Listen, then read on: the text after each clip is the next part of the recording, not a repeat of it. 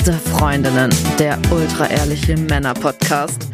Ohne fühlt sich's einfach besser an. Wenn wir Freunde wären, dann würdest du so einen Scheiß überhaupt nicht machen. Du machst uns alles kaputt, das Ich kann mich auch unglaublich gut mit ihr unterhalten, aber sie bräuchte, sie bräuchte ihren Psychotherapeuten damit da, dabei. Äh, echt zu lügen, wirklich. Hallo und herzlich willkommen zu Beste Freundinnen. Hallo. Heute gibt es eine besondere Folge. Wir haben nämlich einen Gast bei uns und wir werden über das Thema reden, wie schaffe ich es, in eine stabile Langzeitbeziehung zu kommen. Also von der Verliebtheit, die wir alle kennen, wo es wild ist, wo wir ganz, ganz viele verschiedene Gefühle haben, hin in die Liebe, in das sichere Fahrwasser, in dem Max schon länger ist. Keine Folge für mich heute. Du weißt ja, wie es Oder geht. vielleicht lerne ich ja auch nochmal ganz viel Neues. Ja, es geht nämlich auch darum, wie man so ein bisschen das Feuer hält in einer Langzeitbeziehung. Und das ist wieder was für dich. Ne? Und wen haben wir uns dazu eingeladen? Erik Hegmann, Paartherapeut, Paarberater, er ist Autor und der Co-Gründer von der Modern Love School. Hallo. Hallo, schönen guten Tag. Und du hast einen neuen Podcast. Da betreibst du Paartherapie. Die Paartherapie heißt der. Das ist ein NDR-Podcast. Jetzt wollen wir dich heute mal richtig ausquetschen aus deinem Berufsleben und gucken, wie wir das alles erreichen, nämlich von der Verliebtheit in die Liebe zu kommen. Erstmal, Erik, was ist der Unterschied zwischen Verliebtsein und Liebe? Oh, das ist eine gute Frage. Also es gibt ja diesen, diesen Begriff der Limerenz. Das ist sozusagen der wissenschaftliche Begriff für diese Verliebtheitsphase, in der die Hormone so Purzelbäume schlagen, wo es Achterbahnfahrten gibt im Kopf und im Magen und im Herz und man alles ganz toll aufregend findet. Und Liebe hat eigentlich eher was damit zu tun mit starker Bindung, mit Sicherheit, mit Geborgenheit, mit Vertrautheit. Und vielleicht hört man auch schon, das eine klingt viel aufregender als das andere. Und für manche Paare stellt auch genau das ein Problem dar, dass sie sagen, uh, irgendwie das Brickeln am Anfang, das ist ja gar nicht mehr so. Irgendwas stimmt hier nicht mehr. Und da ist es interessant, mal einen Blick drauf zu werfen und zu gucken, ist das nicht vielleicht einfach nur eine andere Qualität und nicht tatsächlich schlechter? Ja, genau. So kann man sich das schön reden, wenn die Gefühle verblassen. Nein. Ich wollte gerade sagen, dass ich mich gerade sehr bestätigt darin gefühlt habe, dass ich mich nicht frage, warum es nicht mehr so kribbelt wie am Anfang und sondern dass ich diese ganzen Aspekte, die du gerade genannt hast, die bei der Liebe vorherrschen, eigentlich sehr schön und angenehm sind, wenn man die auch akzeptiert und annehmen kann für sich selber. Absolut, aber es gibt natürlich da draußen Medien, Videos, Filme, Serien, Bücher, Songs, die drehen sich immer um das Verliebtheitsgefühl und weniger um die echte Darstellung, wie sich Geborgenheit und Sicherheit anfühlt, das wäre sterbenslangweilig abzubilden. Also da würden einfach die meisten Szenen bedeuten, da sitzen Menschen auf dem Sofa, kuscheln und gucken sich einen tollen Film an, in dem ihnen gezeigt wird, dass das, was sie haben, eigentlich langweilig ist und sie zurückgehen sollten zu irgendwas, was total verliebt und aufregend wäre. Und dem ist natürlich nicht so. Also diese Geborgenheit und Sicherheit ist natürlich das viel stärkere und nachhaltigere auch. Deswegen haben wir wahrscheinlich auch so ein verqueres Bild von der Liebe, weil wir es oft mit Verliebtsein verwechseln, weil genau das dargestellt wird in den Medien. Also wie viele Filme, wie viele Liebesfilme sind tatsächlich über die Liebe und wie viele sind übers Verliebtsein? Oder auch zusätzlich noch, viele Filme haben den Anfang, diese Verliebtheit oder das Ende, nämlich das Drama der Trennung mit drin. Aber diesen Zwischenpart, der meistens vielleicht bei vielen viel länger dauert, kommt in den Medien gar nicht wirklich vor. Ich habe mal den Begriff Disneyfizierung der Liebe dafür geprägt und auch einen TED-Talk dazu gemacht, weil mir wichtig war, diesen Unterschied auch tatsächlich mal darzustellen und auch ein bisschen bewusster zu machen, dass diese Vorstellung, wie eine glückliche Beziehung aussieht, heute immer stärker geprägt wird von Medien. Und da gehören auch soziale Medien dazu. Ich habe mehrere Studien begleitet. Da stellte sich über den Zeitraum von drei Jahren beispielsweise heraus, dass immer mehr Paare sagen, sie lassen sich von Instagram-Paaren und Motiven wirklich deutlich beeinflussen. Das fing bei 15 Prozent an und wir waren dann im dritten Jahr der Studie plötzlich bei 30 Prozent in einer bestimmten Altersgruppe. Wow. Und das finde ich schon bezeichnend. Ich denke, das macht was mit uns, das macht was mit unseren Vorstellungen. Und ob das immer positiv ist, oder sagen wir mal, hilfreich ist für mich, für meine Beziehungsgestaltung und Beziehungszufriedenheit, das stelle ich ein bisschen in Frage, weil wenn es mir gut geht, dann gehe ich ja gar nicht zu Instagram. ich gehe zu Instagram, wenn ich so einen kleinen Dopaminkick brauche, also so ein bisschen Aufheller, so ein Push. Hm. Und dann gucke ich da drauf und wenn es mir wirklich gut gehen würde und ich würde die Bilder sehen von all den Paaren, die glücklich irgendwie am Strand sitzen, da würde ich mir denken, oh, wie schön für die, das ist ja toll, hübsche Inspiration. Wenn es mir aber nicht gut geht und ich diese Bilder sehe, dann denke ich automatisch, was stimmt eigentlich mit meiner Beziehung nicht? Was mache ich falsch, dass ich nicht da sitze? Wann war ich das letzte Mal am Strand und glücklich? Ja, obwohl diese Bilder bei Instagram und in anderen sozialen Netzwerken, die haben auch auf glückliche Paare einen Einfluss. Da gibt's zahlreiche Studien zu, ne, dass wenn Männer zum Beispiel Fotos von Frauen im Bikini sehen, dass sie danach automatisch ihre Beziehung als schlechter einstufen. und das finde ich schon ganz schön krass. Also es liegt in der Natur der Menschen, sich zu vergleichen. Und das sollten wir, wenn möglich, einfach weglassen. Und die sozialen Medien sind eine perfekte Plattform, um sich zu vergleichen. Das ist halt so das Thema. Ne? klar, wenn wir richtig, richtig glücklich sind, dann haben wir meistens nicht unser Handy in der Hand. Ne? Davon kann man schon mal ausgehen. In den meisten Fällen. Es sei denn, wir gratulieren gerade irgendwie per Videotelefonier jemandem mhm. zum Geburtstag. Wir sind ja meistens im Moment, wenn wir total glücklich sind. Und Vergleiche, ja, Vergleiche sind immer schwer. Also es gibt zum Beispiel eine Studie aus den Philippinen, eines der Länder, wo ganz, ganz spät Farbfernsehen eingeführt wurde, in den 90er Jahren.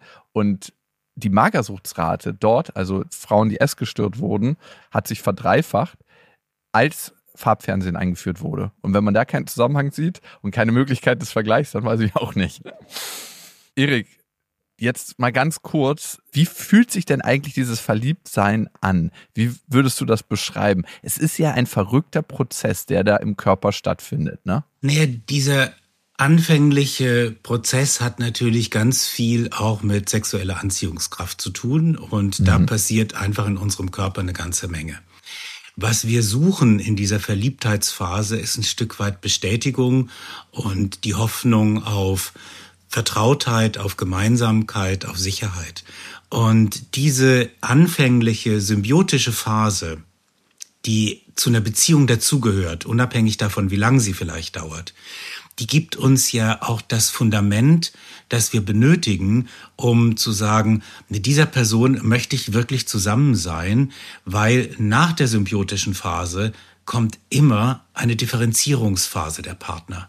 Differenzierung in Form von, wer bin ich, was sind meine Grenzen, was sind meine Bedürfnisse, was brauche ich in dieser Beziehung und kann ich diese Bedürfnisse auch äußern? Traue ich mich, diese Bedürfnisse zu äußern, wenn sie auch meiner Partnerin, meinem Partner vielleicht gerade nicht gut gefallen? Denn das gehört ja dazu. Differenzierung mhm. teilt sich ja auf in Selbstdifferenzierung und Fremddifferenzierung. Das heißt, ich muss auch meiner Partnerin zugestehen, die hat auch Bedürfnisse, die sich mit meinen überschneiden. Und wir werden jetzt verhandeln müssen. Und wie können wir das tun? Und in der Paartherapie beispielsweise erlebe ich Paare, die zwischen diesen Phasen immer hin und her springen und vielleicht weil ein Partner in der Differenzierung ist, der andere noch in der symbiotischen Phase mhm. oder weil beide versuchen, die symbiotische Phase zu bewahren, obwohl die Veränderungen um sie herum eigentlich zur Differenzierung zwingen müssten. Und hier gibt es tatsächlich das größte Konfliktpotenzial herauszufinden, wie kann ich die Person sein, in dieser Beziehung, die ich wirklich sein möchte. Denn wenn sich Paare trennen, dann trennen sie sich eigentlich deswegen, weil sich die Partner nicht mehr leiden mögen als die Person, die sie geworden sind. Mhm. Boah, was bin ich eigentlich für ein Mensch geworden, wenn ich mit dir streite? Ich bin genau so wie die Person, die ich nie werden wollte. Da müssen dann manchmal auch die Eltern herhalten als Rollenvorbilder, als negative beispielsweise. Mhm. Ja. Aber das ist eigentlich der Hauptgrund. Gefühlt wird das möglicherweise, wenn du dich verändern würdest, dann wird es mir besser gehen. Das ist richtig. Aber mhm. eigentlich wenn ich tiefer grabe, bin ich unzufrieden mit mir, mit der Person, die ich geworden bin. Und das ist eigentlich das Problem, wo es dann später in der Beziehung häufig richtig hakt. Das ist wahrscheinlich eine Gruppe von Leuten, die sich trennen, weil sie eine Person geworden sind, die sie nie sein wollten innerhalb der Partnerschaft. Und klar, die Eltern nimmt man sich da gerne ran. Warum habt ihr mich so erzogen oder warum habt ihr mir das so vorgelebt? Und das Zweite ist, warum machst du mich zu dieser Person, die ich nicht sein wollte? Glaubst du dann, jemand muss die Verantwortung da mehr bei sich suchen, der sagt, hey, ich möchte mich trennen? Also ist das ein guter Weg? Also die Verantwortung bei sich zu suchen, ist grundsätzlich der bessere Weg, weil darauf zu hoffen, dass sich der Partner, die Partnerin verändert, damit es mir besser geht, ist eine ziemlich hilflose und eine ziemlich doofe Position. Und klar, also niemand kommt in die Paartherapie und sagt zu mir, boah, uns geht's schlecht, sagen Sie mir doch mal, wie ich mich verändern könnte, damit es uns beiden wieder besser geht. Macht niemand. Wäre eine schöne Idee, weil letztlich ist es das, worum es geht am Ende des Tages in der Paartherapie. Mhm. Aber die Erwartung ist natürlich eine andere, nämlich, oh, möge der Therapeut doch bitte sagen, ich bin richtig, meine Partnerin, mein Partner ist falsch, die Person muss sich ändern und dann geht es mir endlich wieder besser. Aber das hast du nie, dass einer der Vollarsch ist, wo du denkst so, alter Schwede, wer kann mit dem zusammen sein oder wer kann mit der zusammen sein und die andere macht schon ziemlich viel richtig, sondern es gibt immer so eine 50-50-Verteilung oder siehst du auch manchmal so eine 90-10-Verteilung, so wie bei Max und mir zum Beispiel. Der ist bei uns das Arschloch. Übernehme ich gern die Rolle. Sagen wir mal so, also ich nehme jetzt mal Fälle von emotionaler Abhängigkeit, von Missbrauch und sowas aus. Ja. Aber ansonsten muss ich sagen, es geht immer darum, was kann ich verändern, damit es mir besser geht. Und dann kann ich verhandeln, zieht die andere Person mit. Und dann kann ich mich auch entscheiden. Ich habe ja eine große Bandbreite von Entscheidungen. Ich kann sagen, ich akzeptiere das. Ich kann sagen, ich klage und jammere weiter. Ich kann sagen, ich arbeite mich daran ab. Ich kann aber auch sagen, ich ziehe Grenzen bis hin zu dem Punkt, nee, das passt mit uns nicht. Also ich bin nicht so hilflos. Ich kann die Kontrolle durchaus übernehmen. Aber was mich hilflos macht, ist dieses Gefühl von, der andere ist falsch und ich bin richtig. Und mhm. ganz ehrlich, das wird nie so sein. Das kann nicht stimmen, weil was sind Konflikte? Konflikte sind erstmal nur normale Verhandlungen, die da heißen, mein Bedürfnis ist gleichberechtigt mit deinem, ist schon nicht so einfach zu akzeptieren, aber so ist es nun mal. Mhm. Und das muss sich verhandeln. Und ein Streit ist, wenn diese Verhandlung eskaliert, aufgrund von emotionalen Themen, die da mitschwingen. Es geht ja nie um die Socke, es geht nie um die Zahnpastatube, es geht immer darum, was macht das mit mir? Und die Stressreaktion, die ich zeige in dem Moment, die löst eine Stressreaktion bei meiner Partnerin, bei meinem Partner aus. Und diese Stressreaktion wiederum löst eine Stressreaktion bei mir aus. Und so geht das hin und her. Und jetzt kann ich mir überlegen, will ich da drin bleiben in dieser Dynamik? Und will ich weiterhin meine Partnerin als meinen Feind erleben? Was normal ist in dieser emotionalen Situation, da werden wir zu Gegnern. Mhm. Oder kann ich einen Schritt zurücktreten und sagen, ich glaube, diese Dynamik, die wir erleben, aus diesen Stressreaktionen, die da aufeinander wirken, die ist unser gemeinsamer Gegner. Könnten wir nicht wieder zu Komplizen werden und uns diesen gemeinsamen Gegner vornehmen? Wäre das nicht hilfreicher, als zu sagen, ich deute mit dem Finger auf dich und sage, du bist schuld? Ja, check. Da sind wir jetzt aber eigentlich noch nicht, weil wir sind ja am Anfang der Beziehung, wo alles frisch ist und wo alles locker ist und wo man sich noch gar nicht vorstellen kann, dass man sich jemals mit seinem Partner irgendwie streiten wird, weil man verliebt ist. Warum sehnen wir uns eigentlich so sehr nach diesem Gefühl des Verliebtseins? Ist es, weil es medial so transportiert wird, weil es so rauschartig ist, weil es so wahnsinnig im Moment ist? Weil wir als Menschen tun ja wahnsinnig viel dafür, im Moment zu sein. Wir trinken Alkohol, einige konsumieren andere Substanzen. Also der Mensch sehnt sich danach eigentlich im Hier und Jetzt zu sein. Wir streben nach Flow und verliebt sein, wenn wir dann mit unserem Partner sind, ist ja total im Flow sein. Beim Sex sind wir im Idealfall auch im Flow, wenn wir nicht gerade irgendwelche Listen im Kopf durchgehen. Also das mit den Listen im Kopf, da sagst du was ganz Wichtiges, weil ich glaube, das ist etwas, was heute wirklich das Verliebtsein auch ein bisschen schwierig macht. Diese Red Flags, die überall propagiert werden, vor denen gewarnt wird mhm. und all diese Dating-Phänomene beim Kennenlernen. Was das macht, ist eine ganz große Angst in den Köpfen. Und wenn ich mit Angst zum Kennenlernen gehe oder auch wenn ich mit Angst in der Kennenlernphase bin, wird diese Person mich verletzen. Was macht die? Dann gehe ich automatisch in Schutzstrategien und die heißen entweder, ich lasse alles mit mir machen, ich lasse alle Grenzen überschreiten, ich verdiene mir Liebe, oder die andere Schutzstrategie, ich gehe in die Distanz und guck mir an, beweist sich die andere Person auch wirklich, damit ich mich vielleicht ein Stück weit öffnen kann. Also dieser Gedanke, wenn ich dich nicht zu nahe kommen lasse, dann werde ich auch nicht so sehr verletzt. Und mhm. das sind so Schutzstrategien, die helfen nicht wirklich für eine emotionale Verbindung. Und ich glaube, das ist das, was ich brauche und was ich mir wünsche beim Kennenlernen und beim Verlieben. Eine wirkliche emotionale Verbindung. Ja, sehe ich auf der einen Seite total, dass es wieder eine neutrale Fläche braucht zum sich verlieben und nicht immer diese Hab-Acht-Stellung, sei unbedingt vorsichtig, bevor du dich verliebst. Auf der anderen Seite haben wir schon über 20.000 Hörermails bekommen und ich lese da sehr, sehr häufig, dass sich vermehrt Frauen, weil wir bekommen mehr Nachrichten von Frauen, in Männer verlieben, die für sie einfach nicht so gut sind. Also wo sie denken, okay, irgendwie verliebe ich mich in den Falschen oder häufig in die Falschen, so die Aussage. Und da wäre es doch ganz gut, eigentlich so ein bisschen den Radar anzuhaben. A, woran liegt das, dass wir uns häufig in die Falschen verlieben? Und B, ist es nicht gut, da auch so ein bisschen Radar für sich anzuhaben und zu sagen, oh, ey, das ist eigentlich schon so ein, ja, nenn es Red Flag, nenn es Warnschuss, wenn der Typ sich jetzt überhaupt nicht mehr wieder zurückmeldet, dass ich da nicht weitergehen sollte. Naja, ich denke mal, das muss man ein bisschen differenziert betrachten, weil also wenn ich zu spät zu einem Date komme, dann habe ich total viel gute Gründe.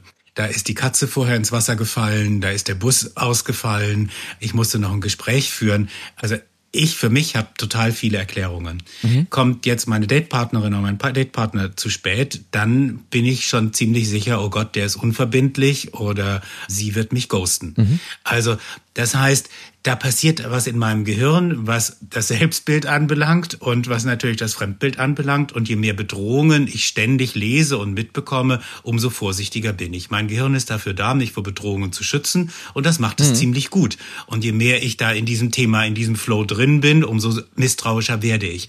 Was nicht möglich ist, ist in diesem Zustand allerdings emotionale Kontaktflächen anzubieten, die es braucht, damit ich mich überhaupt verlieben kann. Und wenn ich den Satz auch in der Praxis sehr häufig höre, ich verliebe mich immer in die Falschen, die suche ich mir ja raus. Mhm. Und da ist die Frage, warum tue ich das? Und was möchte ich vielleicht lernen, um das nicht mehr zu tun? Und hier jetzt nur auf die andere Person zu zeigen, die macht es mir natürlich erstmal diese Verhaltensweise leichter für meinen Selbstwert. Aber bringt es mich mittel- und langfristig weiter, das weiß ich nicht, weil damit sind alle anderen nur potenzielle Böse und Gegner. Die Frage ist doch eher, was kann ich möglicherweise an meiner Partnerwahl verändern? Hm. Worauf kann ich noch mehr eingehen? Und wenn wir ehrlich sind, das, worauf ich mehr eingehen könnte, wäre, mich mehr zu öffnen, mehr Mut zu zeigen, zu sagen und versuche nicht nur, mich in Schutzstrategien vor Verletzungen zu bewahren, die du mir möglicherweise antun könntest, vor denen ich aber eigentlich noch gar nichts weiß, weil vor allem eigentlich vielleicht frühere Partner oder Partnerinnen mir das angetan haben. Emotional öffnen beim Verlieben oder vor dem Verlieben und dann kommt das Verlieben zustande. Das klingt immer so einfach. Ich muss mich verletzlich zeigen, aber wie geht das eigentlich? Wie mache ich das? Ich finde das gar nicht so schwierig. Nimm mal beispielsweise, was siehst du bei einer Dating-App am häufigsten? Welche Motive Menschen vor Reisezielen? Mhm da sind ganz viele Motive. Hier die Oper in Sydney, da jenes, da der Big Ben, die Klassiker. Wenn ich da durch swipe, habe ich das Gefühl, dass alles ist Marketing für ein Reisebüro. Mhm. Ich will aber ja eigentlich eine Person kennenlernen. Und viel spannender wäre doch eigentlich, mir mitzuteilen, warum diese Reise mich so fasziniert hat was mhm. ich bei dieser Reise bedeutsames erlebt habe, was mich am meisten bewegt hat. Und wenn ich dir das erzähle, dann entsteht in deinem Kopf ein Film, der mich als Person, als Mensch zeigt. Und das ist emotionales Öffnen. Das ist eine Kontaktfläche, die ich anbiete. Und da muss ich nicht meine gesamte Kindheit und meine Lebenserfahrungen auf den Tisch werfen, sondern ich muss nur sagen, wie ging es mir dabei? Ich muss also den Fokus auf meine Emotionalität legen und dann funktioniert das auch besser, weil das ist das, in was wir uns verlieben. Wie ist es denn, wir kriegen immer wieder mal Fragen von HörerInnen, die sagen, ich traue mich nicht mehr, mich zu öffnen. Ich wurde schon so oft verletzt. Ich traue mich auch keinem neuen Mann, mich zu öffnen, weil ich Angst habe, wieder verletzt zu werden. Wie begegnet man dem? Ich glaube, dieser Gedanke, wie kann ich einer anderen Person wieder vertrauen, der ist total verständlich, der ist total menschlich. Der bessere Gedanke und hilfreichere Gedanke wäre aber, wie kann ich mir selbst vertrauen, dass ich davon heilen werde, dass ich daraus wachsen kann und dass ich etwas verändern kann fürs nächste Mal. Mhm. Denn diese andere Haltung macht mich misstrauisch und bringt mich wieder in die Situation, mit meinen Schutzstrategien gehe ich in die Distanz. Alles andere würde aber mehr Nähe bedeuten. Und Distanz bedeutet eben das, was es heißt. Distanz. Mhm. Nur Nähe schafft Nähe wir hatten ja jetzt schon verliebt sein und die Langzeitbeziehung mit der hoffentlich intensiven Liebe gegenübergestellt, aber vielen erscheint ja die Liebe in der Langzeitbeziehung viel, viel blasser und wie als ob jemand die Farbe daraus dreht. Wie schafft man es denn, wenn man immer nur verliebt sein gewöhnt ist, damit überhaupt zurechtzukommen mit diesem anderen Hormoncocktail, ne? weil beim Verliebtsein wird ja wahnsinnig viel Dopamin ausgeschüttet. Man ist eigentlich ja wie im Rausch. Man ist tatsächlich, wenn man sich die Gehirnscans anguckt, wirklich wie im Rausch. Also es ist ein sehr identischer Zustand, den das Gehirn da zeigt und die Hirnareale, die da aktiv sind. Wie kommt man eigentlich in diese Langzeitabhängigkeit? die es braucht. Die Langzeitabhängigkeit. Ich finde das einen sehr schönen Begriff. Letztlich durch Aktion. Ich bekomme Input für meine Sinnesorgane, für meine Wahrnehmung durch Handlung, durch Aktion und nicht durch Monologisieren in meinem Kopf, was ich vielleicht besser machen könnte, was meine Partnerin besser machen könnte. Das bedeutet, Date Nights, gemeinsame Unternehmungen, die sind nicht optional, um eine Beziehung lebendig zu halten und um spannende Erfahrungen zu machen. Und das bedeutet auch, diese Zeit muss ich mir nehmen. Nicht nur jonglieren, von rechts nach links, wo kann ich was abziehen, sondern wirklich was streichen und ersetzen gegen, und da gehen wir jetzt gemeinsam hin. Wir machen diese Woche mal was, was wir noch nie zusammen gemacht haben. Mhm. Und nächste Woche machen wir was, was wir schon oft gemacht haben und was immer toll war. Also ähm, eine bestimmte Dynamik aus Erleben kreieren. Mhm. Und was hältst du davon, wenn jeder auch seine eigenen Erlebnisse weiterhin hat? Also wie wichtig ist das in der Beziehung? Weil das ist was, was ich bei Paaren, die glücklich lange zusammen sind, außer bei Max mit seiner Frau, auch oft erlebe, dass sie immer noch ihre eigenen Sachen machen und dann mit ihren eigenen Erfahrungen wieder zurück in die Beziehung gehen und jeder kann etwas entdecken bei dem anderen, nämlich diese neue Erfahrung, die er gemacht hat. Und dadurch bleibt er vielleicht auch ein bisschen spannend. Schön, dass du das noch hinzugefügt hast. Natürlich, das ist ganz wichtig. Das ist auch das, was ich vorhin mit Differenzierung meinte. Mhm. Ich muss auch meine Persönlichkeit weiterentwickeln können, damit wir dann gemeinsam mit diesen Veränderungen unsere Beziehung weiterentwickeln können. Das mhm. braucht es auf jeden Fall. In dieser symbiotischen Anfangsphase haben vielleicht ein bisschen Angst, dann loszulassen und dem Partner, der Partnerin diesen Freiraum zu geben. Ich kann nur ermutigen, macht das, weil ihr bekommt viel mehr zurück, als wenn ihr festhaltet und klammert. Erik, jetzt ist es so, dass die meisten Pärchen ja zu dir kommen, wenn sie Probleme haben, ne? wenn sie irgendwie in der tiefen Krise stecken. Glaubst du, man sollte schon eigentlich vorher zum Paartherapeuten mal gehen, selbst wenn man gerade glücklich ist und gar nicht so viele Probleme auf dem Tisch sind, weil man ja eigentlich ein Handwerkszeug lernen kann, wie man A, nicht in Probleme gerät oder diese dann besser meistert, weil wir alle geraten in Krisen oder in Probleme, aber wir kommen dann schneller raus. Würdest du das unterschreiben? Unbedingt. Das ist auch etwas, was ich im Podcast in der Fernsehserie ganz deutlich sage. Prophylaxe ist großartig. Und zwar dann, wenn es den beiden wirklich gut geht. Weil dann macht es viel mehr Spaß, solche Werkzeuge auch zu lernen. Also ja, unbedingt. Sehr empfehlenswert. Man kann gar nicht zu früh in die Paartherapie kommen, sozusagen. Vielleicht auch was fürs erste Date. Ja, direkt. Wir haben unser erstes Date bei der Paartherapie. Also ich glaube, wenn du jetzt tatsächlich sozusagen mit dem Ticket, lass uns hier ins Paartherapieseminar gehen, zum ersten Date kommst, ich weiß nicht, der Eindruck ist, glaube ich, ähm, sehr bemüht. Lass dich überraschen, ich habe was ganz Besonderes für uns mir ausgedacht. Okay, kannst du uns mal so drei Learnings mitgeben, die man bei dir, wenn man über Streiten redet, lernt? Mit Max habe ich gelernt, es geht nicht ums Gewinnen, sondern es geht darum, gemeinsam eine gute Lösung zu finden. Und wenn man das schafft, dann ist man schon auf einem guten Weg. Das heißt auch mal die Perspektive von dem anderen einnehmen, immer wieder bei meinen Bedürfnissen sein, bei dem anderen. Was wären noch so drei weitere Lektionen? Also eine ganz wichtige Lektion finde ich ist, Kompromisse werden überbewertet. Also Beziehungen sind Kompromisse. Das ist so ein Satz, der kommt aus der Zeit, als sich Menschen nicht trennen konnten und durften.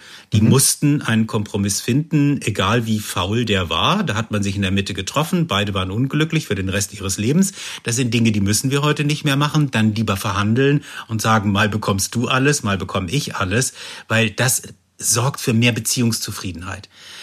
Zweiter Tipp ist, es geht fast nie um die Sachebene. Die Sachebene ist immer nur der Auslöser. Es geht eigentlich um die emotionale Ebene darunter, das heißt um die Verbindung. Fühle ich mich noch sicher oder ist dieser Streit etwas, wo ich den Eindruck habe, boah, wir passen eigentlich gar nicht zusammen. Und wenn ich jetzt nur über die Sachthemen rede und die emotionale Ebene vergesse, dann rede ich aneinander vorbei. Wenig hilfreich.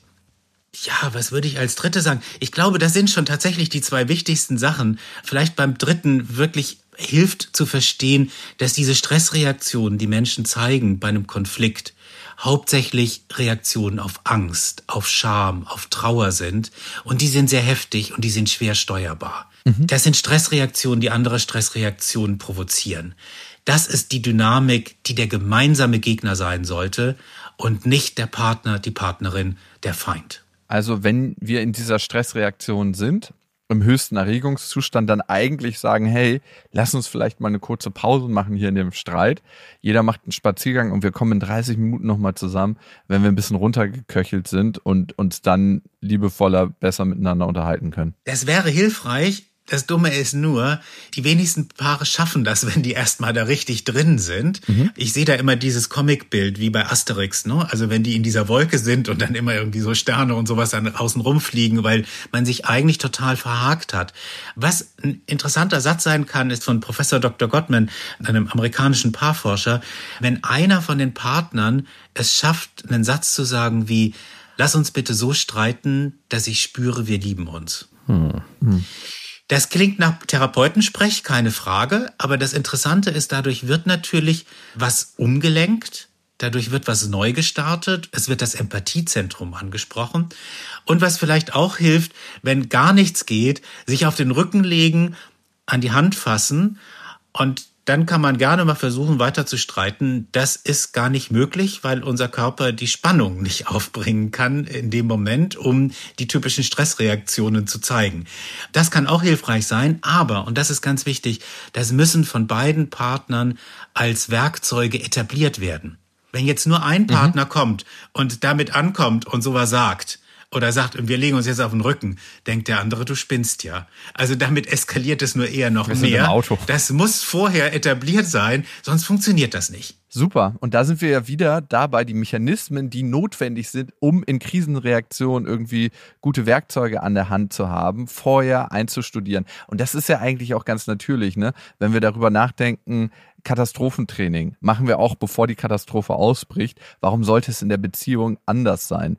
Und ich finde, wenn man sich so eine Stressreaktion mal so auseinander nimmt, dann ist es klar, dass man da eigentlich keine gute Lösung findet für die Beziehung, weil Stressreaktionen sind ja evolutionär so eingepflegt ins System, dass wir fighten, also kämpfen oder flüchten oder erstarren. Und bei beidem, bei der Flucht und bei dem Kampf stehen uns ganz wenig Möglichkeiten nur zur Verfügung und diskutieren und aufeinander zugehen heißt ja eigentlich viele Perspektiven einnehmen und aufeinander zugehen und nicht eben nur nach vorne oder nach hinten.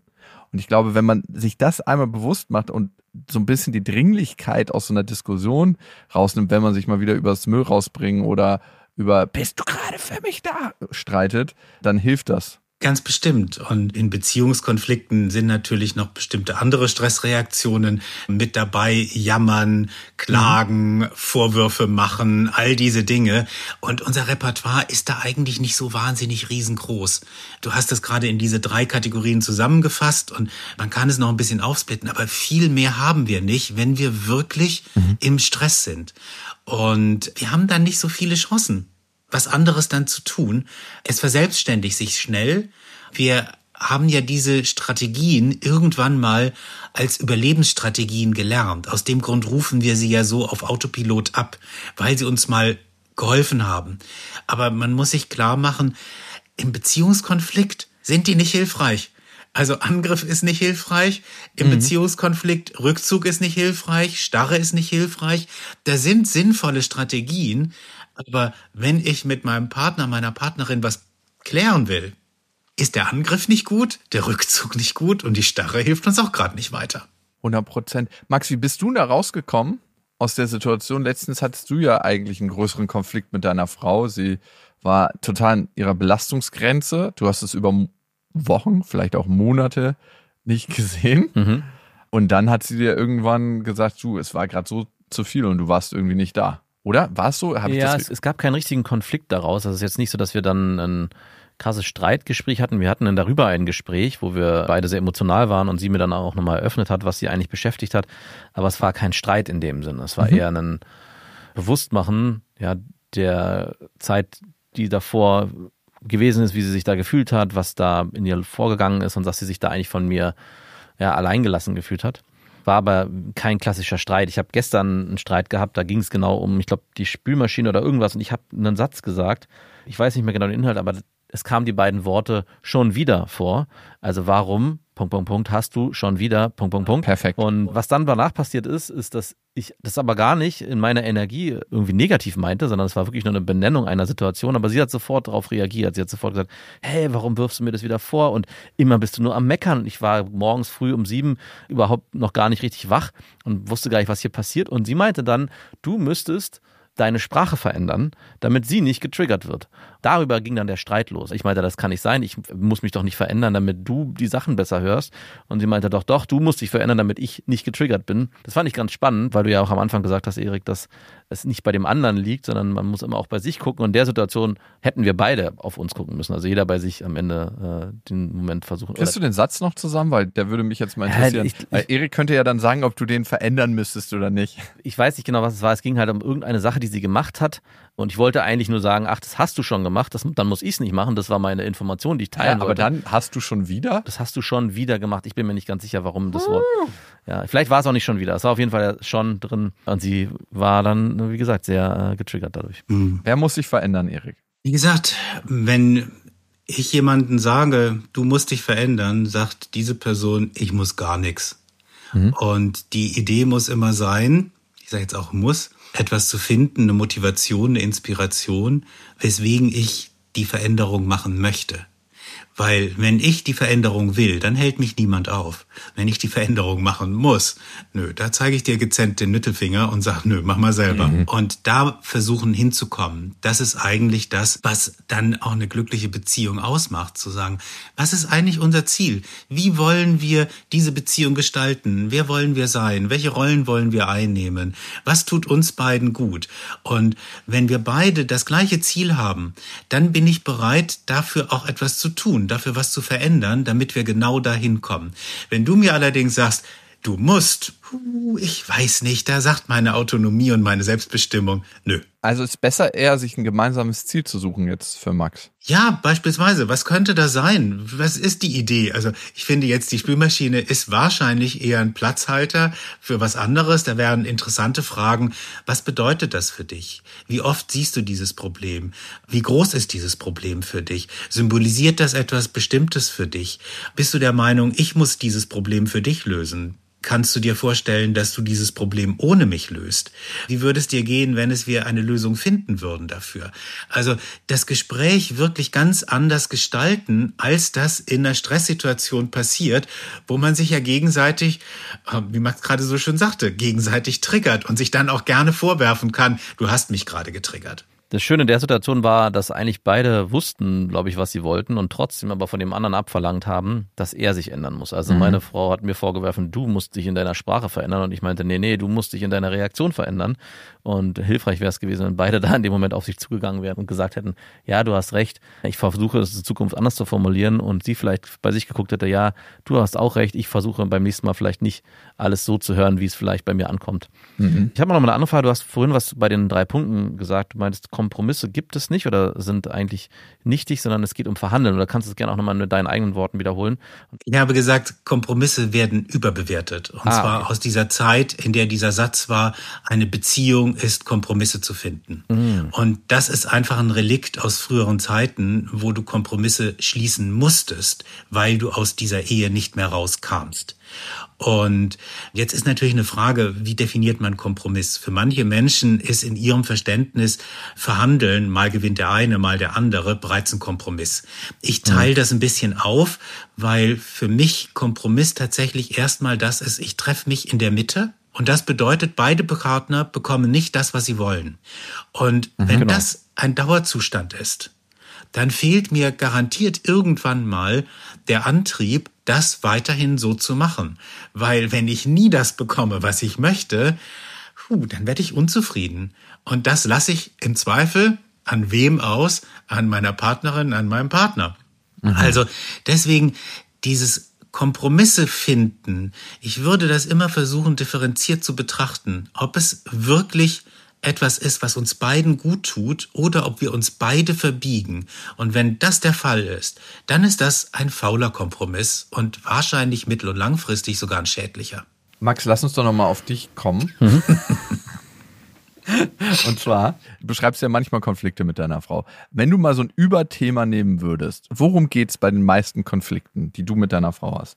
So, wenn du die Essenz rausziehen würdest. Ich würde sagen, dass sie sich vielleicht nicht gesehen fühlt und sich mehr Unterstützung wünschen würde von mir.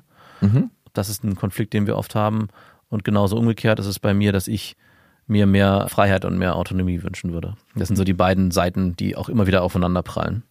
Da ist der Punkt Kompromiss, deswegen fand ich das so spannend, weil ich da mich auch gefragt habe, an welcher Stelle ist es ein fauler Kompromiss? Also heißt es, wenn ich eigentlich das Bedürfnis habe, hey, ich will jetzt aber den Abend gar nicht mit dir zusammen auf der Couch verbringen, aber mein Kompromiss für uns beide, damit es in der Woche mal passiert, ist, dass ich heute und morgen Abend mit dir zusammen Zeit verbringe, damit ich danach mir wieder die Zeit freikaufen kann, ist es zwar irgendwo ein Kompromiss, aber so richtig in meiner Natur bin ich dann oder in meinem Bedürfnis bin ich dann nicht. Und ich bin davon auch mehr und mehr weggekommen, weil ich eigentlich möchte, dass beide Seiten ihre Bedürfnisse so ausleben, wie sie sich auch in ihnen zeigen. Trotzdem bleibt natürlich immer dieses Spannungsfeld, sie will mehr Bindung, ich will mehr Autonomie, was auch zum Teil dazu geführt hat, sie meinte gestern, ich wollte mit ihr kuscheln morgens und dann meinte sie, nee, ich brauche dich nicht mehr, ich komme mir ganz gut alleine klar, ich habe mich schon entwöhnt. das fand ich ganz spannend. Also das ist auf jeden Fall so einer der Grundpfeiler unserer Diskussion, die wir haben die zeigen sich auch immer in solchen Situationen wie Spielmaschine ausräumen, Unterstützung mit den Kindern. Also dass da in dem Moment sie sich mehr wünschen würde, hey, lass uns doch die Sachen gemeinsam machen und nicht, lass uns die Sachen getrennt angehen. Mhm. Ich finde, das sind total spannende Gedanken und ich würde dir gerne einen dazugeben, mhm. den ich jetzt natürlich ein bisschen aus der Paartherapie nehme, weil da höre ich ja genau solche Sätze sehr, sehr häufig. Und da würde mich interessieren, was hast du schon versucht, um diese Bedürfnisse sowohl von dir als auch von deiner Frau zu befriedigen. Und was hat nicht geklappt? Und warum hat es nicht geklappt? Und ohne jetzt ins Detail zu gehen, weil ich weiß nicht, ob du jetzt gerade hier eine therapeutische Sitzung machen möchtest, dann wäre die ja, Frage, doch, ist in Ordnung. Was möchtest du lernen, damit das vielleicht klappen könnte, diese Veränderung? Also, wenn du sagst, meine Frau wünscht sich mehr Aufmerksamkeit, dann könnte ich sagen, was hast du schon versucht? Was hast du schon versucht, um ihr das zu geben? Also was wir äh, ganz konkret versuchen, das hast du vorhin auch schon angedeutet, ist, dass wir äh, uns regelmäßig jetzt verabreden zu Terminen außerhalb unserer familiären häuslichen Gefildes, also dass wir wirklich Unternehmungen machen, das auch vermehrt und das hat auch schon sehr gut funktioniert, dass es da einfach eine, wieder mehr Zweisamkeit geht das hat gut geklappt. Was nicht gut geklappt hat, ist genau dieses, ich übergehe mich selbst und habe so einen, so einen inneren ein kleines Männchen im Kopf, was sagt, ah, ich müsste heute Abend eigentlich mit meiner Frau irgendwie Zeit verbringen, weil ich jetzt irgendwie schon zwei, drei Tage meinen eigenen Kram gemacht habe. Da entsteht bei mir ein Widerstand. Das heißt, mir hilft es mehr und ich hoffe, ihr auch, das müsste ich Sie fragen, wenn wir uns verabreden zu Terminen, wo wir wirklich sagen, hey, an den Tagen haben wir beide auch Lust darauf, das und das zu machen, äh, sei es ins Kino gehen, sei es irgendwie auf ein Konzert gehen oder was auch immer. Aber dieses eigentliche Bedürfnis im Alltag, mich selber zu übergehen, für sie in dem Fall, hat nicht geklappt. Mhm.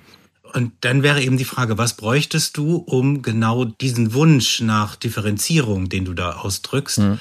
mit ihr verhandeln zu können? Denn ich höre da ja auch ein bisschen Furcht, du möchtest deine Frau, die du liebst, nicht verletzen. Ja. Und da prallen gleichberechtigte Bedürfnisse aufeinander. Also was könntet ihr beide vielleicht sozusagen Neues ausprobieren, damit so eine Verhandlung besser funktioniert? Das wäre jetzt mein Ansatz in der Paartherapie und nicht das, was. Dazu bräuchten wir sie auch. und nicht das, was viele sich erhoffen oder erwarten, nämlich, dass der Therapeut oder die Therapeutin Schiedsrichter gibt und sagt, Ja. jo, klar, also Bindung ist das Wichtigste, deswegen, oh, ihr müsst mehr miteinander unternehmen. Nee, Differenzierung ist genauso wichtig und jeder Wunsch ist erstmal gleichberechtigt. Es geht darum, was braucht ihr, um das Genau. anders erfolgreicher verhandeln zu können vielleicht. Oder überhaupt, was braucht ihr, um es ansprechen zu können? Viele Paare trauen sich nicht, diese Themen tatsächlich auch wirklich auf die Tagesordnung zu setzen, weil sie sagen, boah, ich weiß, mit diesem Bedürfnis verletze ich meinen Partner, meine Partnerin und dann leide ich still vor mich hin und bin unzufrieden Genau. und lasse das dann wiederum an meiner Partnerin aus. Das ist keine gute Lösung dafür. Ja, und die Kunst ist es, glaube ich, dann am Ende trotzdem es zu schaffen, wieder zueinander zu kommen, auch wenn die beiden Bedürfnisse so auseinandergehen. Aber wie gesagt, dazu bräuchte es sie jetzt auch hier in dem Setting, damit ich mit ihr das gemeinsam erarbeiten kann. Ich finde es halt nochmal spannend, dass dieser Kompromissfaktor, das hat sofort bei mir geklingelt, weil ich dachte, Moment mal, wir gehen schon sehr viel Kompromisse ein, aber du hast es ja nochmal neu erörtert, es geht eigentlich nicht darum, keine Kompromisse einzugehen, sondern es geht darum, Kompromisse einzugehen, die für beide Seiten gleichwertig passen in ihren Bedürfnissen. Du hast was Schönes gesagt mit dieser, wir suchen ja beide Verbindung. Und das, was ich erlebe, wenn ich mit Paaren arbeite, ist, dass wenn ich einen Weg finde, meine unterschiedlichen, aber gleichberechtigten Bedürfnisse neu zu verhandeln und anzusprechen, dann erlebe ich, dadurch, dass das ja so schwer ist, eine unglaubliche Verbindung mit meinem Partner, mit meiner Partnerin. Und das ist eine Verbindung, die viel tragfähiger und viel haltbarer und nachhaltiger ist, als diese symbiotische Verbindung am Anfang, wo ich nur festhalten will, was schön war. Ja. Hier habe ich tatsächlich eine Verbindung, die durch die Reibung entsteht und durch die Entwicklung. Und deswegen ist Differenzierung so unglaublich wichtig, auch in der Beziehung zu leben und zu erlauben. Ich sehe deine Bedürfnisse, aber ich erfülle sie nicht. Auch das darf ein Satz sein. Klar. Ja. Also niemand ist da, Ja. um die Bedürfnisse des anderen zu erfüllen. Nur, und das ist ganz wichtig, wenn ich in einer anderen Form über Bedürfnisse rede und die verhandle, dann bin ich vielleicht viel eher bereit und ich will sogar deine Bedürfnisse erfüllen und bin damit sogar zufrieden und glücklich und nicht unzufrieden und genervt und lass es dann an dir aus. Okay, was kann das ganz konkret für den Max heißen? Max, was würde das bedeuten? Also, wie könnte denn so eine Differenzierung aussehen bei euch? Und habt ihr die schon gefunden? Bezogen auf was genau jetzt? Ja, bezogen auf euer stetiges Streitthema. Du möchtest dein Ding machen und deine Figuren anmalen oder zocken oder dich mit Freunden treffen und deine Freundin will Abende zusammen auf der Couch verbringen. Für mich ist es, dass man sich ganz bewusst trifft und verabredet und gemeinsam Inseln schafft, wo man sich berührt. Also damit meine ich nicht körperlich, sondern äh, also darf auch passieren, aber vor allem halt auch emotional. Also sich wirklich auch Zeit nimmt füreinander und auch beide Parteien darauf Lust haben. Das heißt auch Kosmen verbinden für mich, also dieses, was du gerade genannt hast, dass ich irgendwie weg bin mit Freunden und dann irgendwelche Spieleabende mache, dass ich auch ganz konkret versuche, sie in meine Welt mit reinzunehmen und genauso umgekehrt, dass ich auch mehr in ihre Welt mit eintauche. Aber zockt sie D&D? Nein, aber es gibt ein Zwischenmedium, auf dem man sich auf das Was man sich wäre das? einigen- Monopoly? Nee, Brett, ja genau, Brettspiele zum Beispiel. Na, okay. Wo ich sie dann mit hinnehme oder auf Veranstaltungen, wo ich früher gesagt habe, ach komm, es ist für mich einfacher, du pass auf die Kinder auf und ich gehe da alleine hin, dann bin ich da zwei, drei Stunden und dann gehe ich wieder weg. Dass man das eher vorher groß plant und dann ein Setting schafft, wo sie auch das Gefühl hat, ich will sie mit dabei haben. Dadurch dann auch ein schönes Erlebnis entsteht. Bleib bitte auf Abstand. Ich möchte bei der Veranstaltung als Single durchgehen. Ne. Aber trotzdem auf der anderen Seite sich nicht verbiegen und das ist ein ganz starkes Bedürfnis schon immer für mich gewesen, weil es auch vielleicht in anderen Beziehungen früher ganz anders lief, dass ich mich sehr für auch Partnerinnen verbogen habe, wo ich das Gefühl habe, okay, ich muss jetzt mich so und so verhalten, damit ich ihr gefalle. Aber natürlich ist dann genau das Gegenteil passiert. Trotzdem bin ich dieser trügerischen Haltung immer wieder verfallen und habe vielleicht da ein bisschen overachieved. Also ich habe in- auch am Anfang unserer Beziehung mit meiner Frau sehr stark auch geguckt, dass meine Bedürfnisse hier einen hohen Stellenwert haben und nicht überbordet werden von ihren oder dass ich das mich ihr zu sehr anpasse und bin dann immer wieder in den Widerstand gegangen. Moment mal, es wird mir hier zu eng, ich brauche wieder Platz, den schaffe ich mir vielleicht auch durch einen Konflikt oder durch eine klare Ansage, was auch immer das heißen mag, da wieder mehr aufeinander zuzugehen und äh, sich auch zu trauen, hey, ich kann mit ihr mehr Zeit verbringen, ohne das Gefühl zu haben, ich verbiege mich hier, Das ist eine Sache, die gut funktioniert, gerade so im letzten halben Jahr. Klingt gut. Also ich kann nur empfehlen, vielleicht solche Themen mit anderen Gesprächsformen auch versuchen zu erarbeiten, wo der Schwerpunkt daran liegt. Was bedeutet dir das? Warum ist dir das so wichtig? Wie geht es dir dabei, wenn du das und das machst? Wie erlebst du das? Denn wenn ich das von der Partnerin oder vom Partner erfahre, dann bekomme ich ein anderes Bild. Denn ich glaube ja mhm. zu wissen, warum die Person das macht. Wenn die mir das sagt und wenn ich nachfrage und wenn sie mir das erklärt, dann ist das meistens tatsächlich ein anderes Bild und ich erfahre doch noch mehr. Das Wichtigste, glaube ich, in Gesprächen ist dieser Gedanke, erzähl mir mehr. Nicht, ich fühle mich gleich angegriffen, ich muss in die Verteidigung, ich muss in den Gegenangriff, sondern ich halte das aus. Aber erzähl mir mehr. Mich würde wirklich interessieren, was erlebst du da? Warum ist das so? Was bedeutet das für dich? Und die Wahrscheinlichkeit, mhm. dass ich dann meine Verhaltensweisen vielleicht sogar verändere freiwillig, weil ich das möchte, die sind sehr viel größer, als wenn ich da in einen Angriff gegen Angriff Dialog gehe, wo man sowas rausholt wie immer machst du das, nie hast du oder das erinnert mich total an deinen Vater oder deine Mutter. Das sind so die Killerargumente in einem Konflikt, dann eskaliert das garantiert zum Streit. Also nicht nur emotional, sondern auch emotional offen Fragen stellen und diskutieren und ins Gespräch gehen. Ja. Vielleicht als letzte Frage, und das ist eine Frage, die beschäftigt, glaube ich, viele, die länger zusammen sind, weil wir bekommen wahnsinnig viele Hörermails dazu. Wie können wir denn eigentlich unser Sexleben aufregend halten? Geht das überhaupt? Können wir überhaupt was wollen, was wir bereits haben? Oder ist es ganz natürlich, dass die Hormone irgendwann abflachen und dass man sagt, so ja, Sex ist eine Sache, da erzeuge ich manchmal Verbindung, ein, zweimal im Monat. Oder magst du wie oft? Unterschiedlich. Ja. Ein, zwei im Monat, einmal die Woche. Kommt drauf an. Aber jetzt drei, viermal die Woche, so wie am Anfang nicht, ne? Nee, selten. Viel zu anstrengend. Nee, nicht zu anstrengend. Das ist, ich glaube, es hat ein gutes, wir haben ein gutes Maß gefunden. Okay. Aber du hast doch nicht mehr so einen Bock drauf wie am Anfang, oder? Doch, aber es ist anders. In der Verliebtheitsphase ist es eher so eine, schon fast schon horny, also einfach nur, da geht es auch nicht so richtig um den anderen, sondern eher um das eigene Bedürfnis, das muss hier befriedigt werden. Und jetzt die Begegnungen sind eher, hey, ich will mit meiner Partnerin zusammen intim sein. Okay. Und das muss nicht jeden Tag dreimal stattfinden.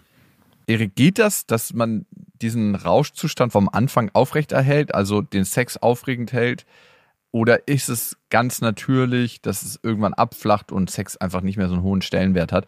Sex hat eh einen wahnsinnig hohen Stellenwert in unserer Gesellschaft. Wenn man überlegt, das dauert vielleicht so eine halbe Stunde und der Tag hat noch 23,5 andere Stunden.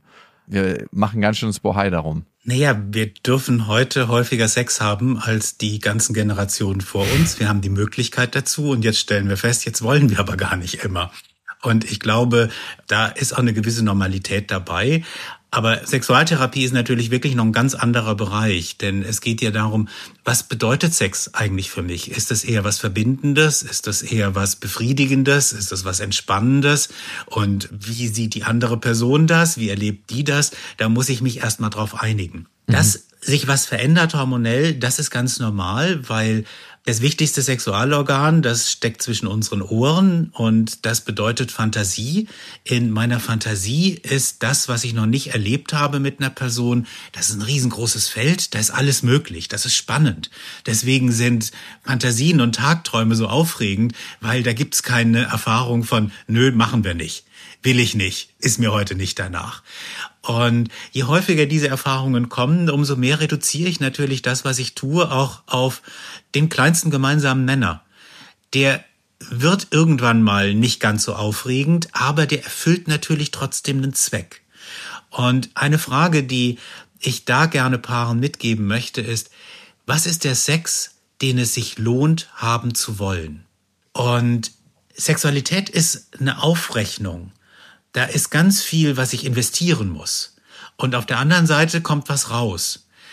Wenn ich erst das und das machen muss und wir erstmal diesen Streit klären müssen und wir erstmal das machen müssen und wir dann noch was Neues lernen müssen, weil wir in der Zeitschrift XY gelesen haben, dass das noch viel besser ist.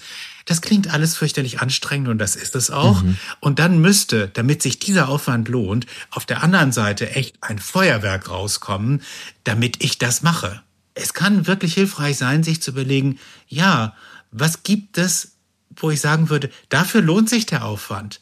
Und sich da zusammenzusetzen und mal Dinge zu entwickeln. Da gibt es wunderschöne Übungen der Sexualtherapie und, und Intervention. Sprengt jetzt hier total den Rahmen. Was ich nur sagen will, es gibt viele Möglichkeiten, das Sexleben befriedigend, aufregend und verbindend zu gestalten. Aber ich muss auch akzeptieren, es ist mit Veränderungen verbunden. Es wird nie wieder so sein wie in der symbiotischen Phase. Auch hier gilt der Differenzierungsgedanke und der ist ein bisschen anspruchsvoller, aber am Ende sehr viel befriedigender. Außer man war zwei Monate im Urlaub und sieht seinen Partner dann wieder. Dann geht's, dann ist so ein bisschen Spirit vom Anfang wieder drin. Erik, das war sehr spannend mit dir zu sprechen und wir danken dir für deine Experteneinblicke in das Thema Liebe, Verliebtsein, Paartherapie. Max, wie hast du dich gefühlt hier auf der Folterbank? Gut beraten. Gut beraten, sehr gut. Das war doch keine Folterbank, hoffe ich. Max, es täte mir leid, wenn es das geworden wäre. Nein. Dankeschön. Sehr ja, gut. ganz lieben Dank für die Einladung. Sehr, Und sehr gern. ich hoffe, vielleicht hat jemand eine Inspiration, eine Motivation mitgenommen, um zu sagen, hm, da könnten wir vielleicht noch was verändern, bevor wir es vielleicht aufgeben. Genau. Danke bis dahin erstmal. Ciao, ciao. Dankeschön. Das war Beste Freundinnen, eine Produktion von Auf die Ohren. Damit ist die Show beendet.